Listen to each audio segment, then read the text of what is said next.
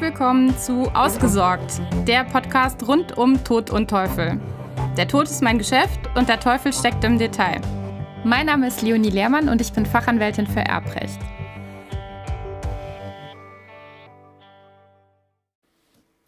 Rechtfertigt ein Misstrauen gegen den Testamentsvollstrecker dessen Entlassung?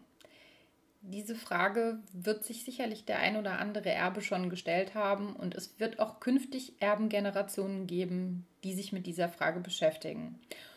Und da hat uns das OLG München im vergangenen Jahr mal wieder einen Anhaltspunkt gegeben, wann denn ein solches ein solcher Entlassungsgrund vorliegen kann und den will ich dir nicht vorenthalten.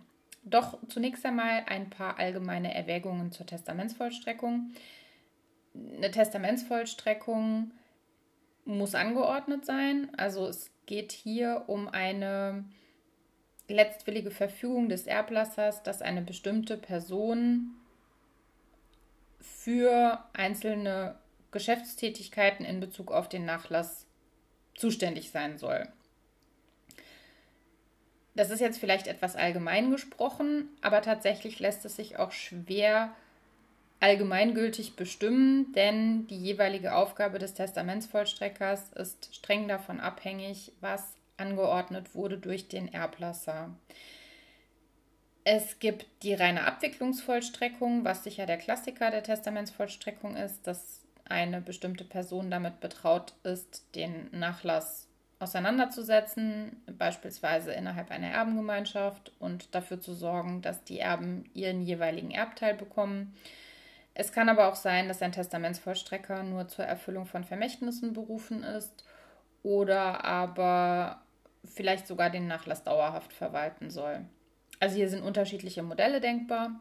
Allen diesen Modellen ist gemein, dass der Erblasser eine entsprechende Anordnung getroffen hat und eine Person als Testamentsvollstrecker entweder ausgewählt haben muss oder aber explizit geäußert haben muss, dass jemand anderes ganz häufig wird das das Nachlassgericht sein, einen Testamentsvollstrecker für ihn bestimmen soll.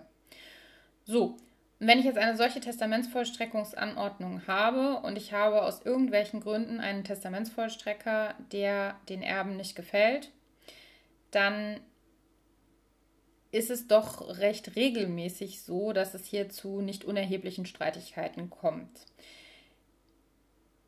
Häufig haben der Testamentsvollstrecker und die Erben Interessengegensätze, was hin bis zur Feindschaft gehen kann. Und wenn der Testamentsvollstrecker den Erben dann auch tatsächlich Anlass dazu gegeben hat, an seiner Redselig Redlichkeit, nicht Redseligkeit, an seiner Redlichkeit zu zweifeln, dann kann durchaus die Überlegung aufkommen, dass man den Testamentsvollstrecker gerne seines Amtes entheben würde. Das wiederum ist durch einen entsprechenden Antrag beim Nachlassgericht möglich. Allerdings nur, wenn ein entsprechend gewichtiger Entlassungsgrund vorliegt. Denn willkürlich den Testamentsvollstrecker seines Amtes entheben, das funktioniert nicht. Insbesondere genügt auch nicht ein zerrüttetes Vertrauensverhältnis zwischen Erben und Testamentsvollstrecker, wenn das Vertrauensverhältnis zerrüttet ist, mag das sein, aber das muss nicht immer die Schuld des Testamentsvollstreckers alleine sein. Und solange er sich an seine Vorgaben hält und dem Erblasserwillen entsprechend handelt, gibt es für den Erben auch keinen direkten Grund, den Testamentsvollstrecker zu entlassen, wenn nicht irgendetwas Gravierendes hinzutritt. Es müssen also objektive Tatsachen hinzukommen, die das zerrüttete Vertrauensverhältnis beweisen. Und Gründe für ein solches Misstrauen, das dann auch einen entsprechenden Entlassungsantrag rechtfertigt, können zum Beispiel sein, dass der Testamentsvollstrecker eine Vollmacht, die er vom Erblasser erhalten hat zu Lebzeiten, dass er die dann nach dem Tod zu eigenen Zwecken missbraucht und dabei nicht im Rahmen der ordnungsgemäßen Amtsführung handelt. Das wäre so ein Punkt. Oder aber, dass der Testamentsvollstrecker durch sein persönliches Verhalten Anlass zu der Annahme gibt, dass ein längeres Verbleiben im Amt der Ausübung des letzten Willen des Erblassers hinderlich ist oder ihn sogar den Erblasserwillen in dem Sinn sogar schädigt oder es zu einer erheblichen Gefährdung der Interessen der am Nachlass Beteiligten kommen kann. Also du siehst, es muss schon was Schwerwiegendes vorgefallen sein, um überhaupt den Testamentsvollstrecker ja, erfolgversprechend anzugreifen.